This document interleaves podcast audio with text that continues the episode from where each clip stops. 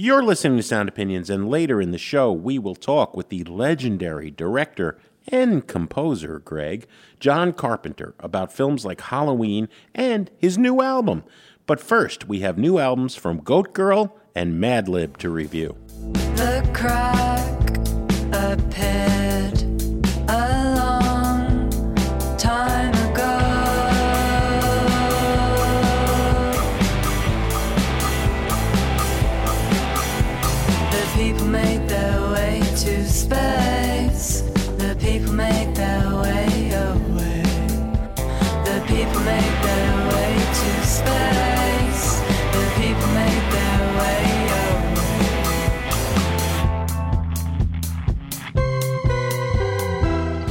That is a little bit of a song called The Crack from the second album by South London's Goat Girl on All Fours. Greg, I first discovered this uh, four piece band of brilliant women uh, as a buried treasure, and I highlighted them. Uh, a song from this upcoming album a couple of months ago. Then I dug deeper into their uh, first album. They are recording for one of the most respected independent labels in history, still one of my favorites, Rough Trade. Geoff Travis. He always has his ear to the ground for up and coming groups that are doing things very differently. Uh, this second album is a departure from the first. This band is covering a lot of ground in a short career that started in uh, 2016. Uh, as I said, four women came together uh, with strong political beliefs and adventurous musical spirit. The new record is produced by Dan Carey uh, of Kate Tempest and Bat for Lashes fame. Uh, let's get into playing a track and we'll come back and give our reviews. This is a song called PTS Tea, as in, you know, the favorite British drink, by Goat Girl on Sound Opinions. PTSD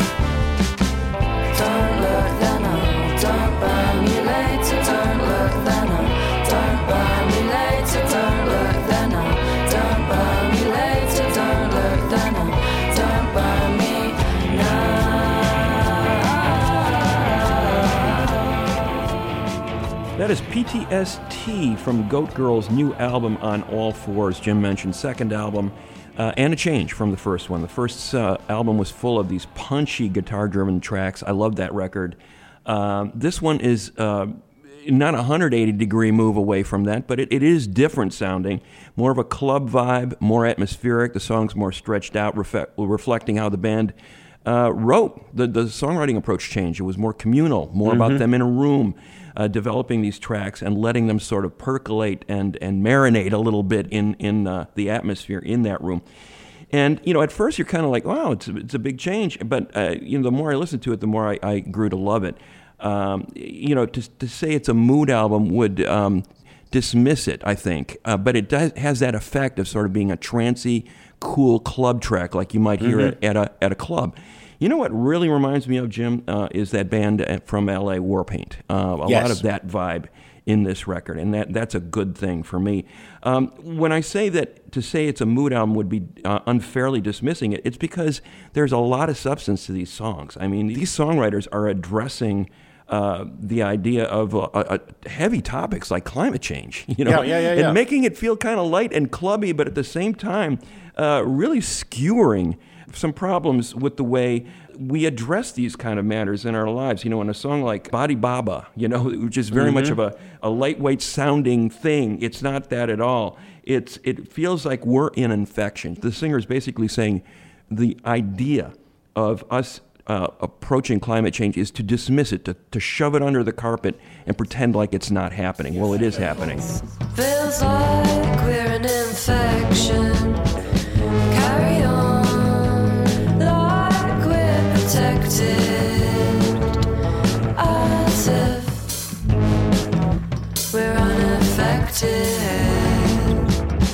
The song "The Crack" hits on climate thing, change right. as well, uh, tearing up and burning down, leave all sadness underground. I'm glad you played that song PTST, Jim, because I think it really nails what uh, this band is all about in terms of the way it addresses uh, major problems in our society in kind of a, a everyday sense.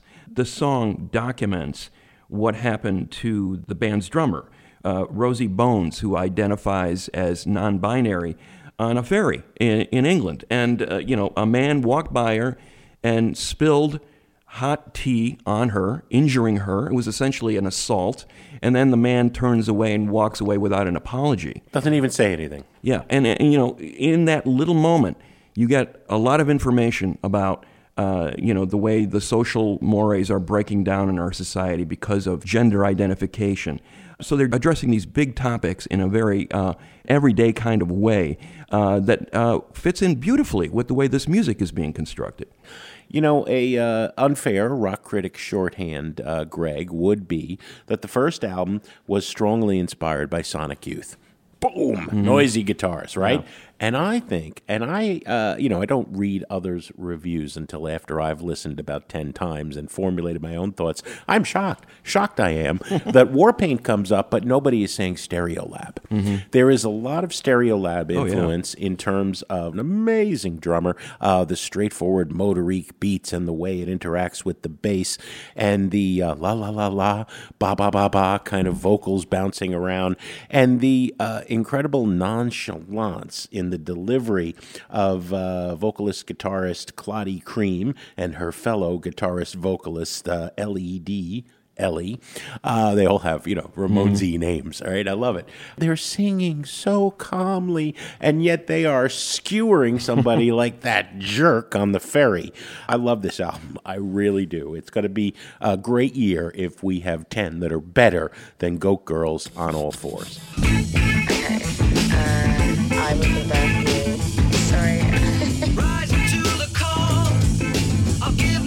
and all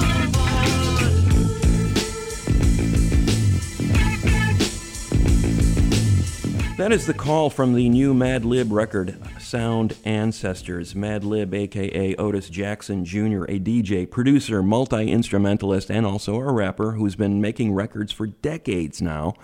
Uh, he is best known perhaps for his collaborations. We recently paid tribute to MF Doom, the, the late rapper who was working with uh, Madlib on uh, his best known record, Mad Villain. J Dilla was another longtime collaborator with Madlib, the late J Dilla. Freddie Gibbs recently a project with, with Madlib. Talib Kweli. The list goes on. He's remixed the Blue Notes Records archives. Now he's got a new album called Sound Ancestors. That's a collaboration with Four Tet, that British producer, Kieran Hebden. Hebden was best known for his work in Four Tet, which sort of combined that IDM and, and, and a little bit of post rock. And I think what uh, you know his friend uh, Four Tet uh, said to Madlib was like, "You've got to make a record that really encapsulates who you are. Let's sum you up. Let's bring you to a new generation of listeners." Who may be confused by this huge body of work you have. Yeah. Make that big, bold record that you've got in you that sort of brings together all your different influences. And that was what they were attempting to do uh, with Sound Ancestors. Uh, we're going to talk about it in a second, but let's play a track from Sound Ancestors first. It's called Road of the Lonely Ones on Sound Opinions.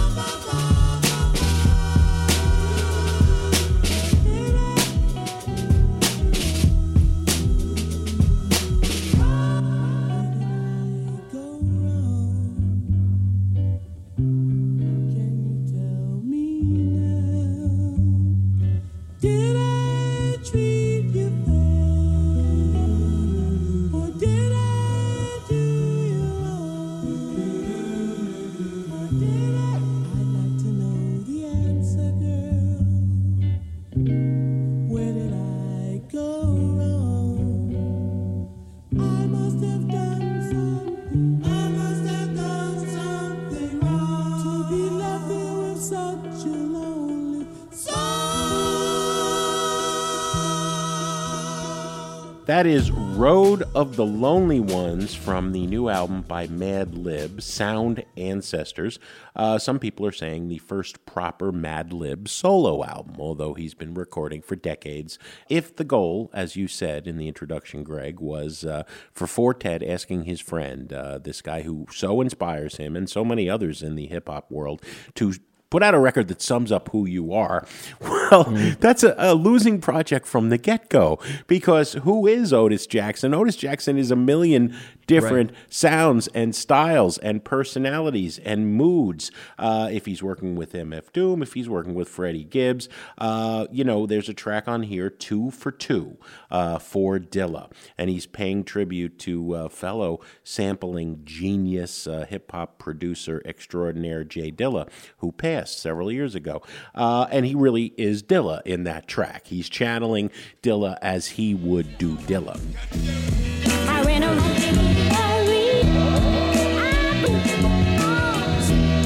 You know, in the song we just played, Road of the Lonely Ones, that is a great example of a super knowledgeable producer digging deep for uh, the Philly soul sound to build something new. A couple of tracks sampled there from the Ethics to great effect, right? The problem is we have 16 tracks, and there is so much variety. At times, you will think your playlist skipped ahead this is still Madlib? As a class in the genius and the invention that can still be brought to diverse sampling, Sound Ancestors is a fantastic record. As a consistent listen, I would pare it down by at least a half. I mean, there are tracks that uh, just don't do it for me, like Hang Out, Phone Off.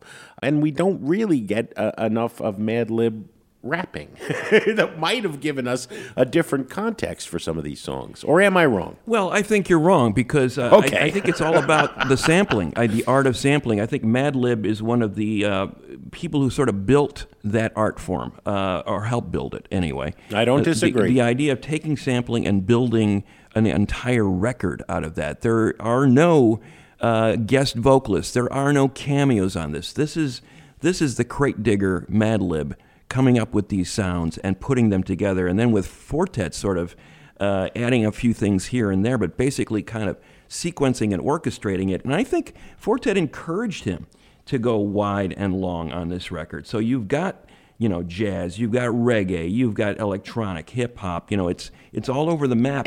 And I agree with you. It is it is all over the map. But I think it really works well as a collage style piece.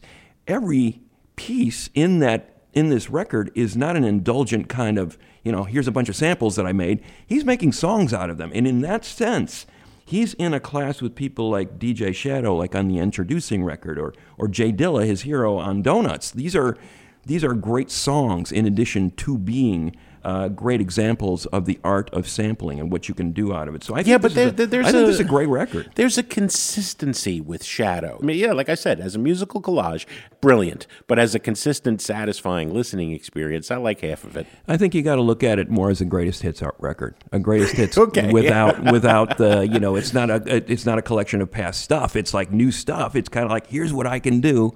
And in that sense, I don't think any of these songs overstay their welcome. If you haven't listened to Madlib before, or you know just a little bit about him, this is not only his best album in a lot of ways, but also a great introduction to what he's all about. Do you have thoughts on Goat Girl or Madlib? Leave us a voice message on our website, soundopinions.org, and let us know what you think.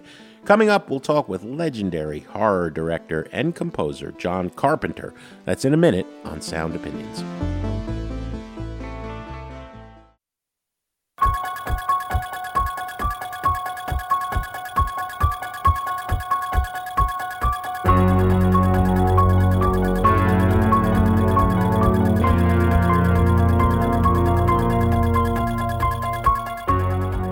Welcome back to Sound Opinions. I'm Greg Kot. He's Jim DeRogatis, and that's a little bit of the theme from the classic horror film Halloween, directed and co-written by our guest today, John Carpenter.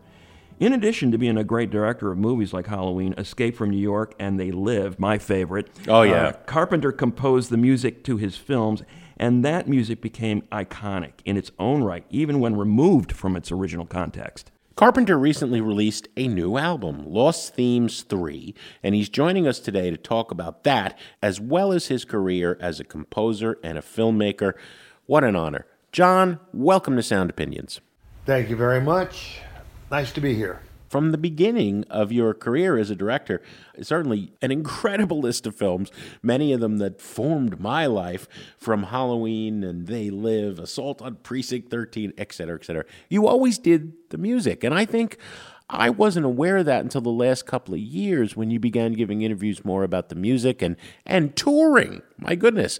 From early on, what was the impetus to do your own soundtracks? Well, originally, and I'll be really honest with you, originally it, it came out of necessity.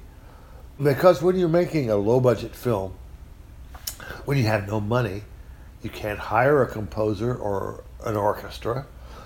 So if you have to do it yourself, a synthesizer is the best way to go because you can sound big, you can sound full uh, with the synthesizer, and so that's what that's the route I took.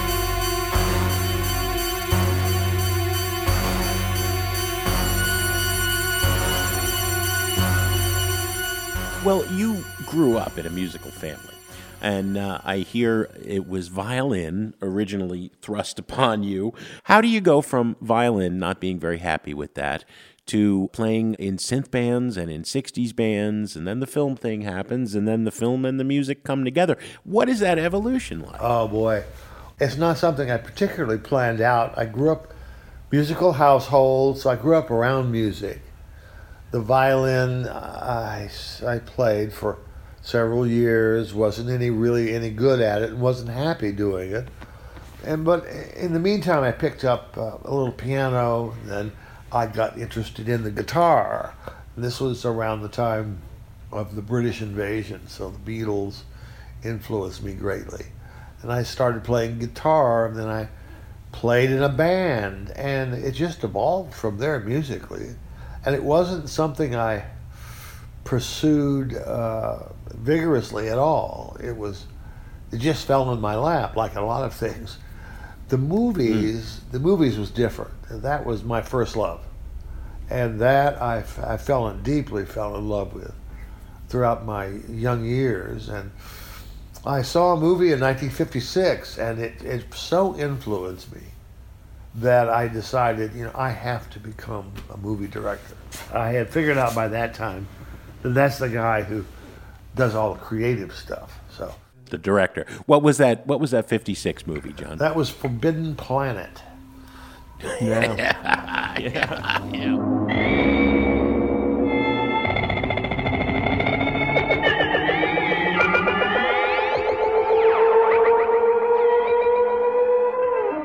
And uh, actually, that was the first movie with an electronic soundtrack, all electronic music. It was, and it was just.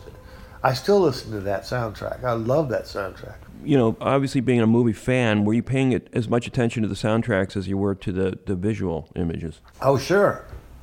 When you go to a Hitchcock movie back in those days, you had a, you know, it was always a spectacle, and it was always spectacular because of Bernard Herrmann's music.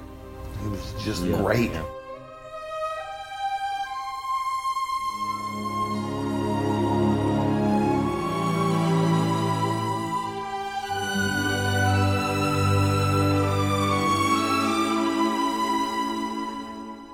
The music was sort of like inherently part of the package that you would you were thinking about. You wanted to do it all. Were you concerned that okay, I'm just not creative enough to do the soundtrack work at the or even have the time to do the movie that I've just made justice with the, with the music? I'm curious how you integrated those two artistic impulses. My my integration of that was uh, really simple. It's one job I completed before I started the other job. So directing a movie or writing and directing and producing whatever I did, I would do that completely and finish finish the movie up to the uh, cut. I have a cut of the film with no music on it, and then I would sit down and start the music. And after spending my time getting the narrative right and getting the movie correct, then I would add uh, music to it. And uh, I, in the beginning, you know, I just didn't have any money nor time. So, what I did for the first, uh, in the very beginning, was to uh, record like two or three themes that I could play in various places throughout the film.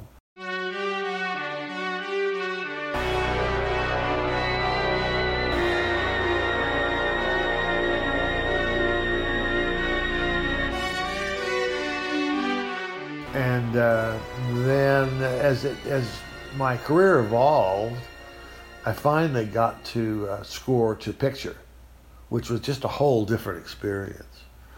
And uh, then the technology just keeps growing and keeps changing for the better and keeps maturing. And now the technology is unbelievable. So uh, that's that's how it happens. So that's that's fascinating, John. When you're on the set then with Jamie Lee Curtis or, or Kurt Russell, it wasn't like you had the tune in your head. You you left all of that until later. No, I would be singing uh, a Beatles song or something. You know, Because I've heard other directors like like you know Cameron Crowe, very different genre. You know, he would actually play music he didn't have the rights to yet to the actors on set to try to get them in the sort of mood he wanted. He of course wasn't a musician, a music critic. You know, you are a musician, but you didn't have the tunes in mind when you're making the movie. I make the movie and then I put the music in the That's movie. right. Two separate jobs. That's right. The ultimate, the ultimate director who used music on the set was uh, Ennio Morricone. He would have the music Yeah. composed before he shot the movie, and then he would play Yeah. the Mhm. music to the actors. Oh, that's just unbelievable. John, uh, you're you're noted for you know pioneering the use of synthesizers. Do you do you vary uh, the kind of keyboards you use, or is there a go-to? Well, uh, I vary them, and uh, uh, I've landed on a couple. One is the Korg. I've been using that a lot recently. For the bass uh, sounds, uh, the Oberheim is is just incredible. But even that's been supplanted by you know brand new programs. You can buy strings by Hans Zimmer. It's unbelievable. You can buy, you can get uh, the BBC Orchestra to play for you. Uh, it's Yeah. incredible stuff. I mean, the, and the, the movie technology also is amazing nowadays, digitally. I mean, kids who want to make movies, you can do it. Just go do it. You've got the technology at your fingertips. No Yeah, yeah. excuses.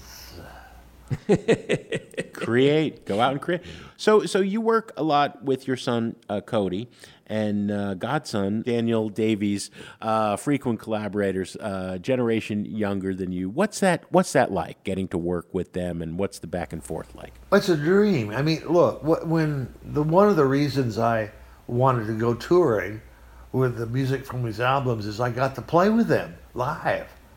I mean, that's just an opportunity that I, I, I never ex- imagined I'd have, and it's a dream come true. So uh, they bring all sorts of gifts to the table. Uh, Daniel is uh, by uh, family, by blood ties, is an uh, amazing guitar player. You know, his dad was a lead guitar player, so he he can play guitar like nobody. I mean, just incredible. And my son is a virtuoso uh, keyboard player. He can play anything. So I mean, even we even uh, these days, when we're doing scores, like we did the score for Halloween Kills, the new Halloween out, uh, movie, uh, I will sing something to Cody and he can play it.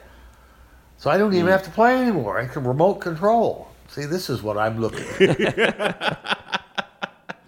Yeah, that's very Brian Wilson of you there, John. Yeah. uh, that's cool. Um, you uh, you talk about these lost themes uh, rec- recordings. Uh, it's become a franchise. Is the third third volume. Uh, you talked about them as a soundtrack for the movies in your mind. So, do you kind of do the titles come first, or you you make the music up and then say, "Oh, this sounds like oh, this sounds like The Dead Walk," or "This sounds like Weeping Ghost"? Or, I mean, how do you how do you uh, arrive at the themes? Well, we I just we make up the titles after the music is done. We started uh, the uh, Lost Themes three albums. We started making up titles with one, uh, Skeleton was originally called Skeleton's Penis. And my uh, my my son and godson suggested that that wouldn't be good for the album. I wanted it to be on the album. I thought we'd be avant-garde and daring, but no. So it became Skeleton.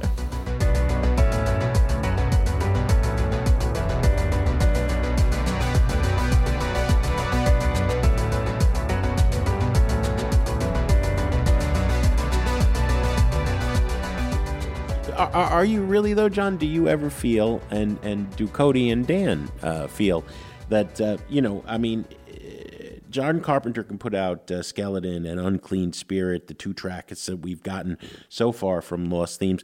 But could you put out, you know, Happy Smiley Sunny Day? Well, if you would pay me, I would be glad to. Uh, just put up a little money, and you got a smiley, happy day.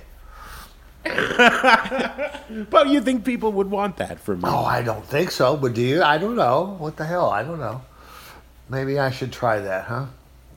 Is, I, it, you know, i- it- i- is there kind of an understanding uh, that this would it, it'll be in the, on the darker side of uh, you know in, in keeping with the most John Carpenter movies? Is that or is there uh, like an open-ended thing? Well, that's kind of the stuff that I gravitate towards, and so I force my Yeah.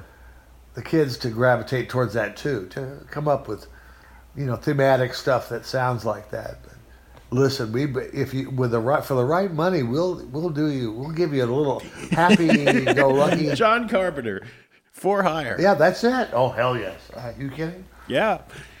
Well, and John, when you're making the soundtrack for something like Halloween, was this totally kind of you know your own imagination working, or were you listening to different kinds of music, electronic music, for inspiration?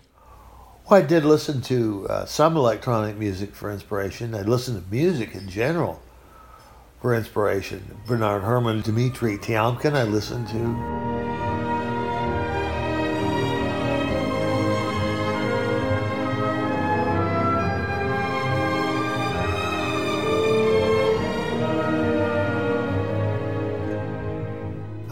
To a lot of classical music. I listen to rock and roll, Rolling Stones, the Beatles. So there's a lot of influences in there. Uh, but it, I didn't just sit down and listen to a bunch of electronic music and say, okay, now I've got it. See, you got to realize the early scores, these, these were scores that I could play. So they're bone simple. I mean, they are so simple because I can't play very well.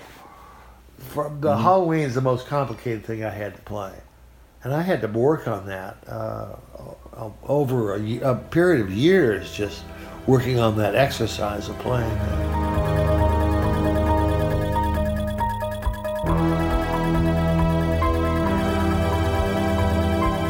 when I listen to Halloween, when I go back to that original uh, uh, film, you know, you can hear uh, a guy without the orchestra, without the talents of the orchestral musicians and, and his compositional talents, his conducting talents. You can hear uh, your take on Herrmann, on uh, Bernard Herrmann, on a, uh, uh, a synthesizer played simply. And it was a synthesizer not by choice. I guess that's what Greg was getting at. It was like this was the convenient, relatively inexpensive instrument that I can use and make noise with. That, well, that's correct. A, piano and a synthesizer. That's absolutely correct.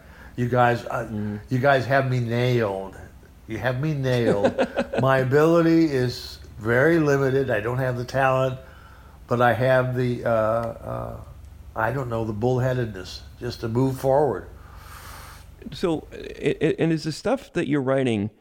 Um, I- wonder how that's evolved because you know, are you actually putting notes on paper, or is it just strictly kind of in the kind of head arrangements, as they say? You know, guys, you know, you you in a room inventing stuff on this instrument, and how is it working now with the with the trio format? Is it similar in approach, kind of more improvisational in the moment, or or is, or is stuff actually written down? Is it composed? Nothing written down. It's all improv. Mm-hmm. All of it. What's your favorite piece of music that you've worked on? The the, the stuff that you've composed. If you if you had to point somebody, hey, You know, let's let's not talk about the movies. Let's talk about the soundtracks or the or the albums that you've made. What piece stands out for you? I have no idea. Uh, it was really fun to do it all, but it's not fun. It's hard work. See, this is why I kind of stopped it all because, jeez, I can't do this anymore. I was making a movie and then doing the sound uh, track to it. It's outrageous. I don't have a particular favorite because uh, the music for movies is inspired by the images, and each movie has unique images to it. So the music to uh, uh, Halloween Kills is very different than the first Halloween I did. They all go along with what what's up on the screen in terms of uh, soundtracks. And Halloween Kills is finally coming out, I think, in 2021 too. Right? that's what that's what the plan is, but you know what? We just don't know. I don't know what's going to happen. We nobody knows, right? I mean, how do you how do you feel about that, uh, John? Uh, both from the director's end, people now going to watch on their screens at home or on their phone, God forbid, uh, and and also as the live touring musician, and you know your big tour touring circuit in 2017. I mean, both of them are gone to us. The experience of a big screen movie theater communal experience is gone. The experience of live concerts are gone. Um, do you think they'll they'll come back? Oh boy, that's a big giant question there you got. Uh, uh, well, it certainly has changed, and it's not what it was. I'm hoping that it returns to what we had, but I can't guarantee that. Uh, I I don't know. I don't know. It's, this is all driven by something that we have no control over, and neither do the studios. So.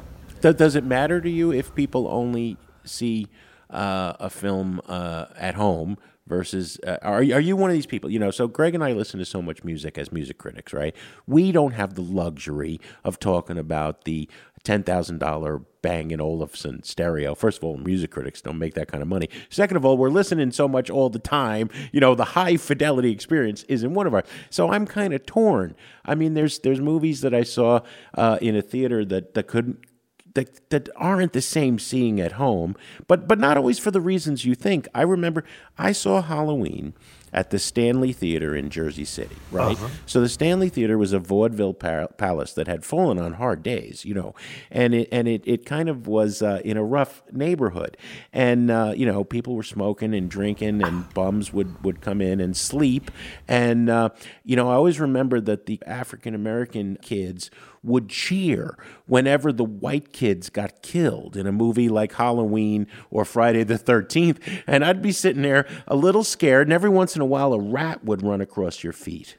Um, uh, and, and this was all, this was perfect. I didn't want to see a John Carpenter movie anywhere else. And you see, this is what my entire career has been geared to that experience, and that is exactly, exactly the kind of movie experience I want everyone to have. It was what you had at the Stanley Theater. So are we missing something by Netflixing it at home? Of you know? course, you know, unless you have the rats. Uh, it's uh, well, first of all, you know, in in a, in a perfect world, we have a communal experience with an audience, Yeah. which is you can't uh, match that. That's just incredible to have. Uh, but uh, again, it's not my my choice. It's not what I want. Right. And I I don't know what to do about it.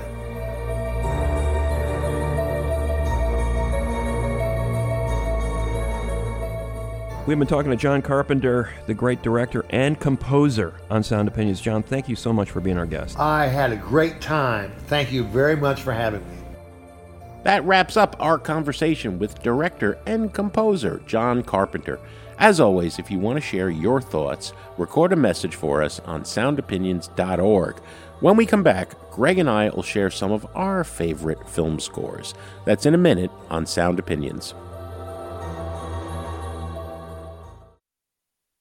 Welcome back to Sound Opinions. I'm Greg Kot. He's Jim DeRogatis, and our conversation with director and composer John Carpenter got us thinking about some of our favorite film scores. Now, uh, film scores are different from soundtracks, and we're defining them as pieces of music created specifically for a movie. Jim, why don't you go first? Well, Greg, I'm shocked. I've made uh, one passing reference apparently to this musician, but he was formative on young Jim, circa age four, five, six, when I would sit as long as they would run on Saturdays and watch the Looney Tunes and Merrie Melodies Warner Brother cartoons.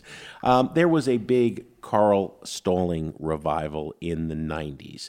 Stalling is another one of those fascinating musical careers, a story that doesn't get told often enough. He spent two years at Disney early on, but it was a little stifling. He moved on, and then for 22 years, 1936 until his retirement, he scored every single Warner Brothers cartoon short Bugs Bunny, Roadrunner, you name it. More than uh, 600 cartoons, right? Now, think back if you haven't seen a vintage Warner Brothers cartoon in a while, think back to the craziness that in these three or so minutes, uh, you know, so much happens so quickly, and for every single burst of action, the Roadrunner uh, driving the coyote off the cliff, uh, you know, Elmer Fudd's gun exploding on him, right? All these things breeze by, and all of these things have 10 or 15 seconds of different music written for them, and it'll go from ragtime jazz to uh, Bugs Bunny singing, you know, opera, to uh, Right. crazy electronic music or avant-garde bebop that you know could have uh, by, by musicians that could have been sharing the stage with Coltrane or later Ornette Coleman. Now, often Stalling was taking uh, classical pieces or writing short pieces, and then this other weirdo that he fell in love with, Raymond Scott. Raymond Scott is one of the very earliest pioneers of the synthesizer, and he recorded tons of music that Warner Brothers licensed. And then Stalling would put this together. So, in a way, Stalling really was a sample artist. You know, I think if forced uh, to choose one memorable Stalling Scott collaboration, it would be Powerhouse. Yeah, that's great. Sometimes called Chaos in the Powerhouse. Basically, whenever you've got a Warner's cartoon where there's a malfunctioning uh, uh, production line, you know, and a million things flowing off it, or any piece of machinery uh, or a chase, you're going to hear this and you will recognize it instantly. I am certain anyone who grew up uh, spending any time in front of a TV. Carl Stalling drawing on Raymond Scott with Powerhouse on Sound Opinions.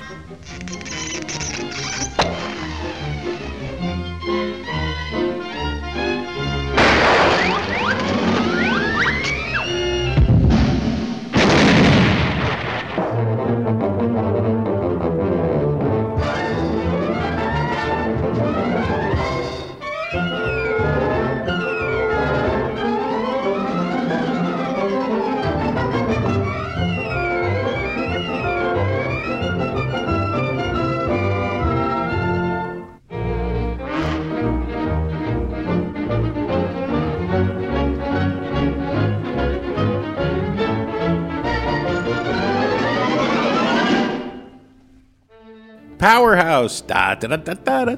I love that, Greg. Greg, is smiling. You love it too, Oh don't you? yeah. Uh, in terms of soundtracks, uh, my favorite era might have been uh, the '70s with uh, the black exploitation movies.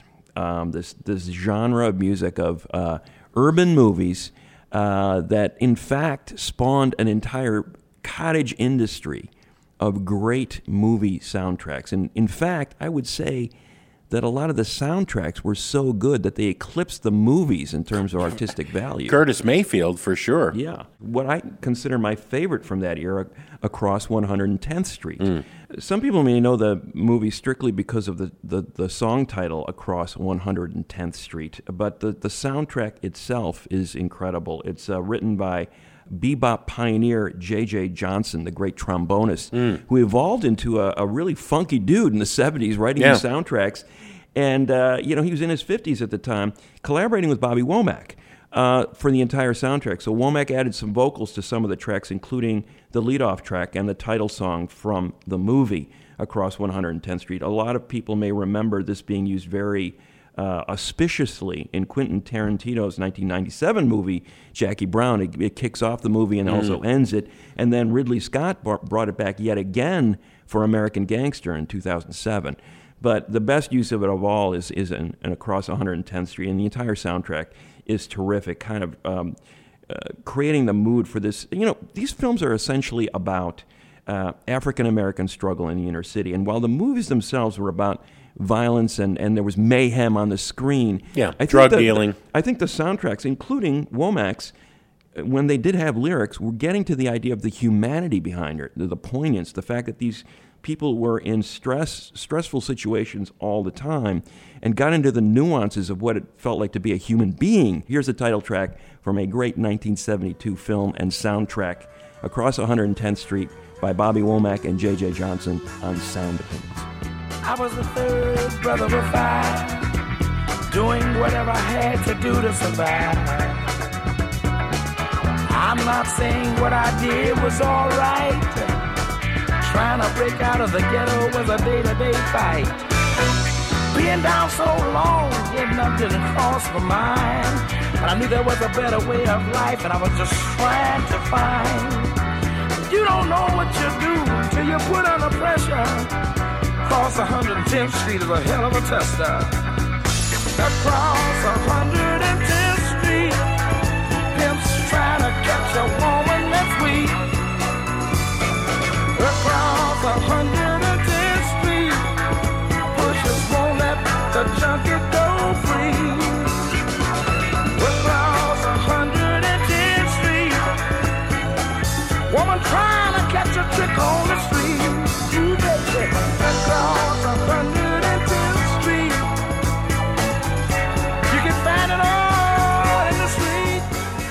That is Across 110th Street, the title song from the 1972 film, one of my favorite soundtracks of all time. Greg, I'm with you. What a great song. Uh, I'm going to go to Goblin next for my next uh, score pick. Uh, we can't talk uh, to John Carpenter in a show and then talk about scores without talking about the great Italian progressive rock band Goblin, who uh, began scoring films for the Italian director Dario Argento, a huge influence on Carpenter in 1975, uh, Profondo Rosso in 75, and then Suspiria in 77. These guys existed as a band. They were progressive rockers, which meant uh, they played in odd time signatures and, and had uh, uh, an analog synthesizer, you know, and were virtuosic. Um, you know, uh, I played Suspiria a million years ago on the show as one of my all time favorite Halloween tracks, so I want to go to something different that they did. Early on, when George A. Romero was revered by worldwide horror movie fans for Night of the Living Dead, and he made a sequel to it, Dawn of the Dead, 1978. Uh, no, that movie was not catching on. I remember seeing it at, at just before I turned 14. Holy cow, did that warp my brain uh, and being struck by the music. Now, some of the music is by Goblin, uh, especially the longer cut. Argento did a cut of Dawn of the Dead for European distribution, and uh, the music is, is- there's more Goblin in it, and it's actually credited to Goblin and Dario Argento. But the creepy use of the Moog synthesizer and the odd rhythms and the just the you know nobody does hide melodrama. Better greg than the italians right? I mean how many centuries of opera have you got Yeah, you that go. is essentially that? Anyway i'm going to play uh, uh, a track that uh, goblin called zombie z-o-m-b-i the italian uh, title of dawn of the dead from uh, romero's great great i still don't i there you know Night of the Living Dead, great, great movie and has the racism subtext. But then Dawn of the Dead, you know, being anti-capitalism, the zombies, the zombies return to the place they loved in life most to eat everybody, and that would be the shopping mall. there is the ultimate capitalist critique, if you ask me. Goblin on Sound Opinions.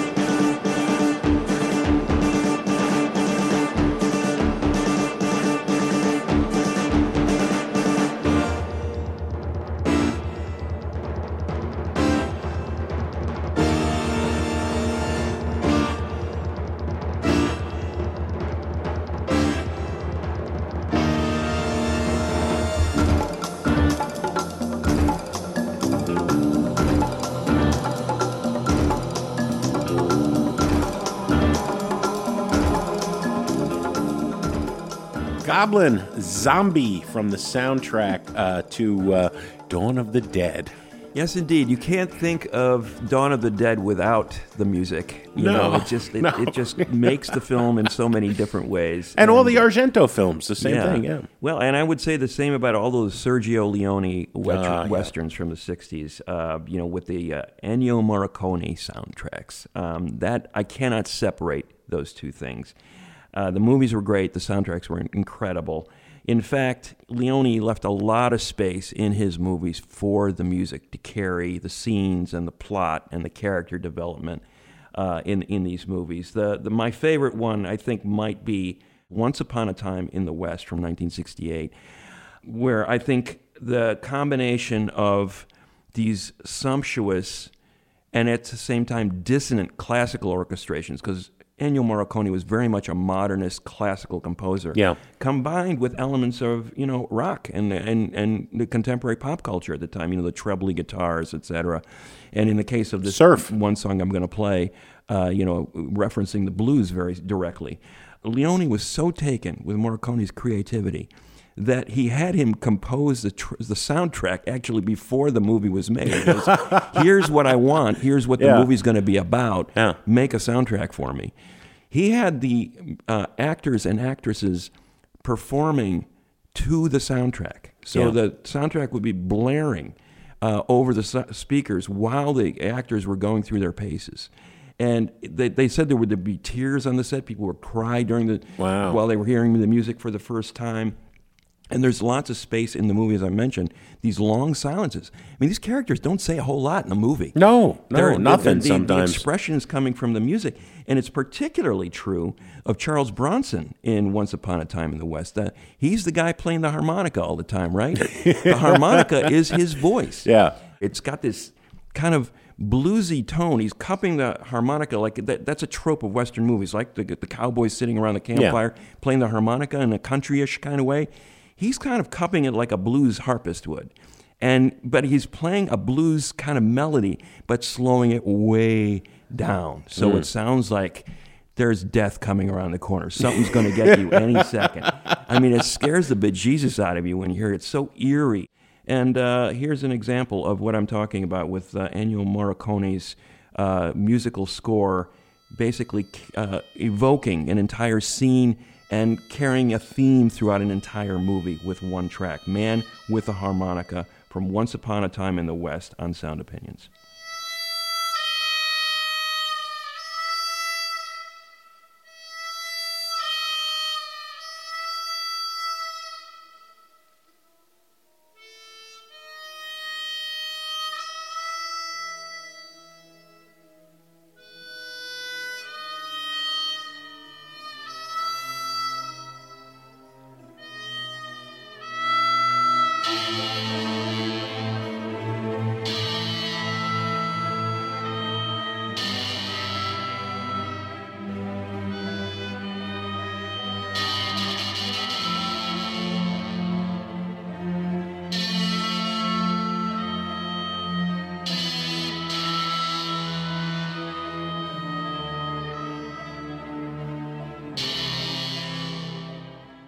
Man with a Harmonica by Ennio Morricone.